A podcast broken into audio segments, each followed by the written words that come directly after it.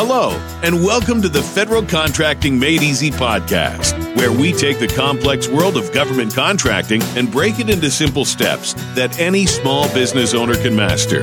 Now, let me introduce your host, Nancy Byerly. Hey, it's Nancy. In today's episode, you're going to hear me refer to DBA a lot. I actually meant to say DBE. So wherever I say DBA, consider it DBE. Sorry about that. But let's get on to the audio. Hello, and welcome to Federal Contracting Made Easy, where we take the complex world of government contracting and break it into simple steps that anyone can master.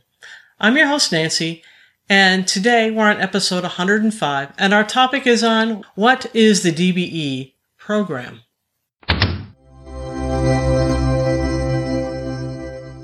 Welcome back. I wanted to say a big thank you to all our new subscribers, listeners, and viewers.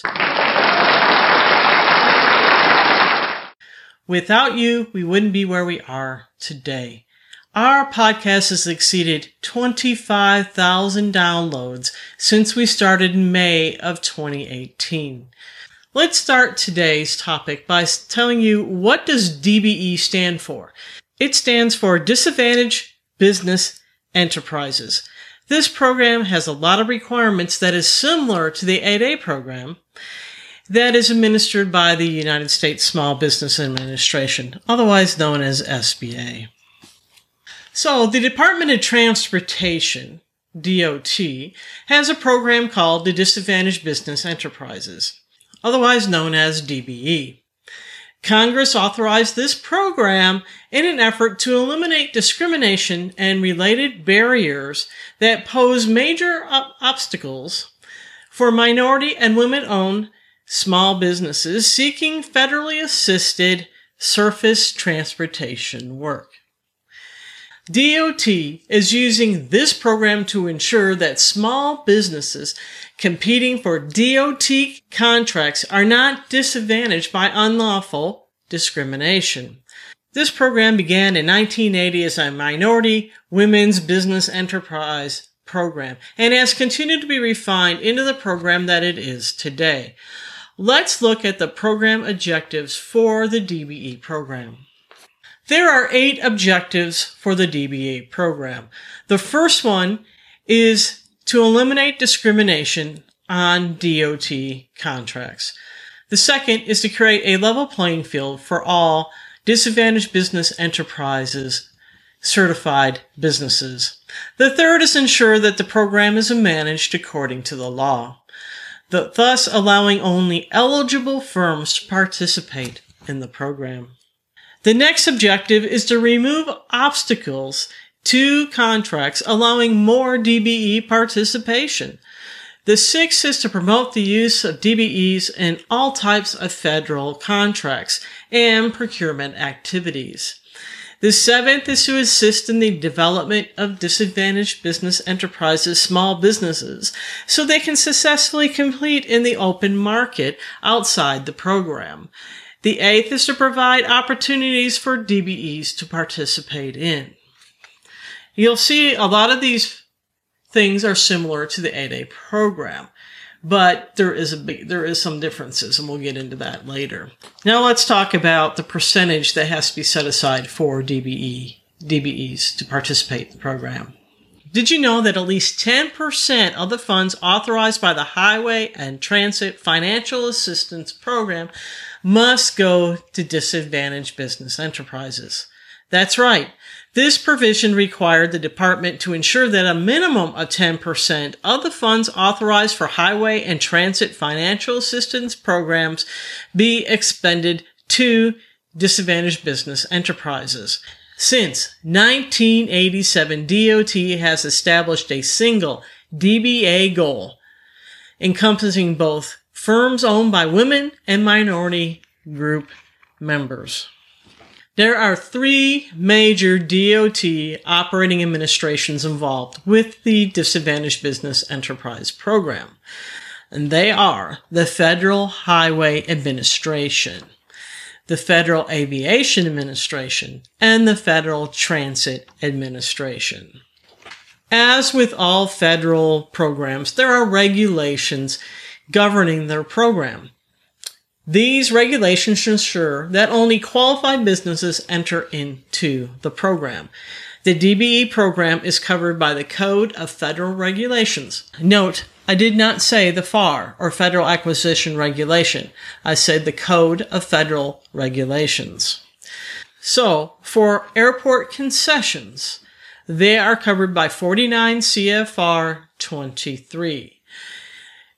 The others are covered by 49 CFR 26. So let's look at the roles that the state transportation agencies play inside the DBE program. State transportation agencies are responsible for the DBE certification process. Therefore, when seeking more information regarding this program, contact your local state transportation department.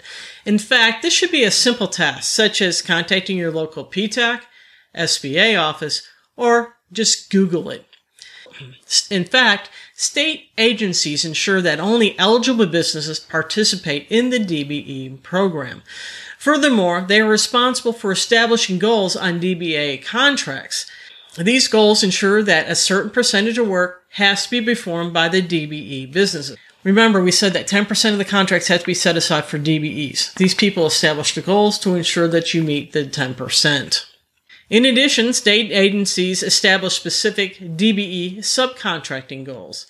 In fact, these subcontracting goals can vary throughout the year, but by the end of the year, they have to be consistent with the overall goal.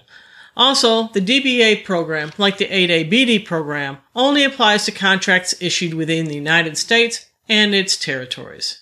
It does not apply to contracts outside the United States.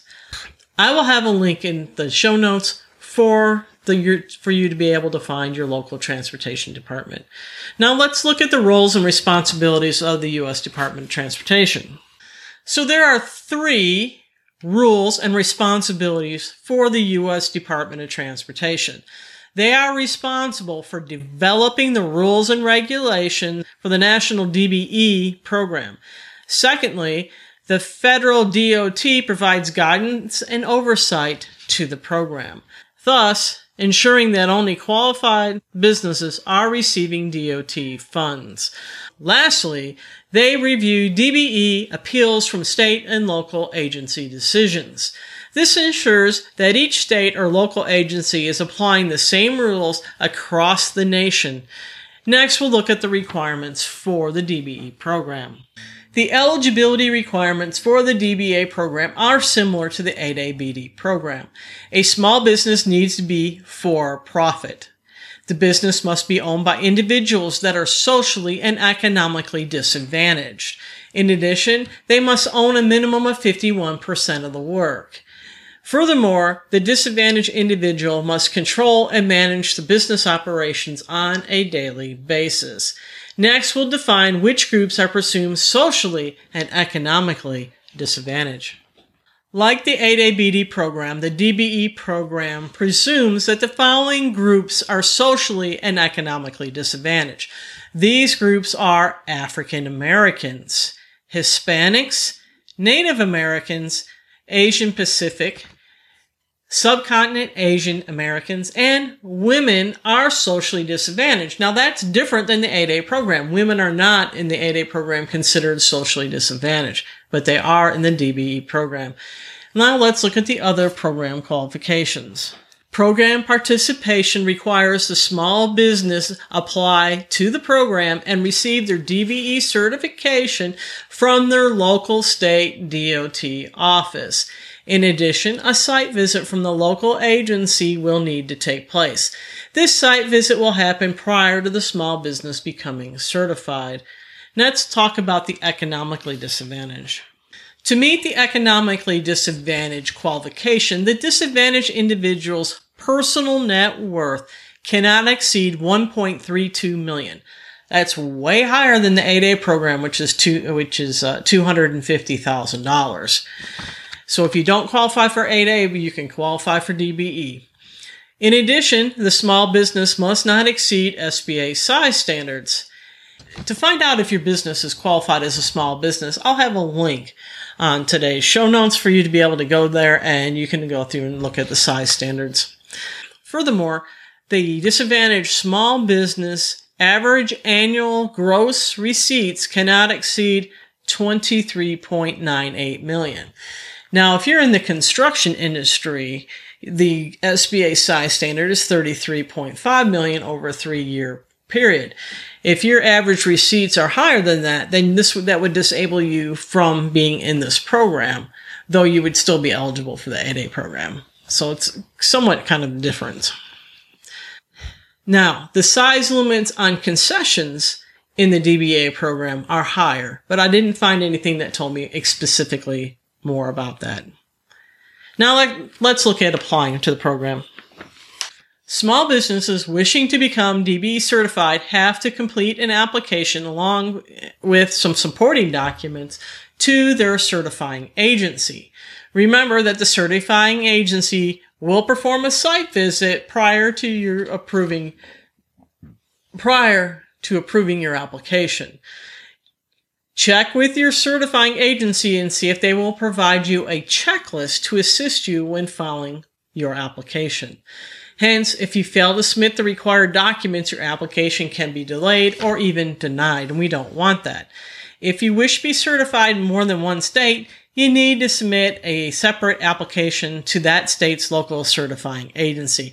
To me, that's a drawback. When you get 8A certified, you don't have to apply for every state. You're just nationally. With the DBE program, you have to apply separately with each state. Lastly, remember that the U.S. Department of Transportation does not review your application. You must work through your state agency. You can find their information, and I'll have a link in today's show notes for that website. Every program has its upsides and downsides. I'm going to talk about the downsides in this program. The downside of this program is that you have to apply to each state separately. In this program, you're only DBE certified for the state that you received your certification in. So if you want to go to another state, then you're going to have to submit that application to that state and go through their process. I wish that they had a national database so that only you only had to apply once, but they don't have that, unfortunately. Now, remember that the U.S. Department of Transportation doesn't review your certification, that it only gets reviewed by that state. Unless you file an appeal, then they will look at that. State highways and department or state departments of highways and transportations receive supportive funds that can be used to help increase DBE participation in federal highway contracts. They may use these funds in-house to provide supportive services, or they can hire consultants to assist DBEs. Supportive service, supportive services, whether done in-house or by a consultant, help DBEs to compete in winning contracts. These services include research and development, training, on-site technical assistance, business management assistance, estimating assistance, and lastly, assistance in obtaining bonding and working capital assistance or financial assistance. To certify or not to certify, that is the question. The answer to this question isn't going to be written here. It's a business decision that you, the business owner, needs to make. You need to evaluate all the factors and make a decision that's best for your business. However, DBE businesses are more likely to be hired by prime contractors why? Because prime contractors are going to get credit for hiring you to, in order to meet their contract goals. Remember, they have goals they have to meet.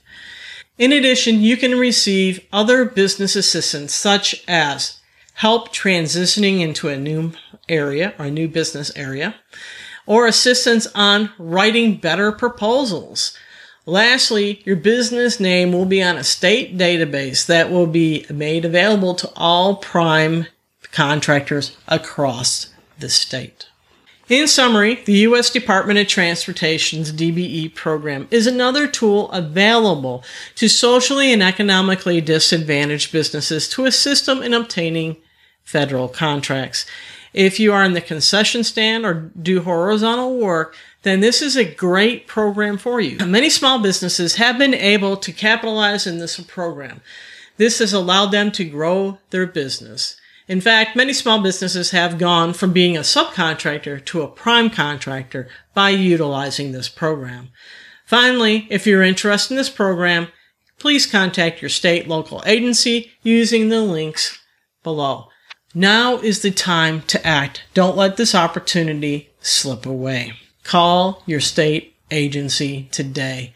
That's it for this week's episode. Please remember to subscribe, leave a comment, review, but most of all, hit that like button. Thank you very much. Until next week, be safe.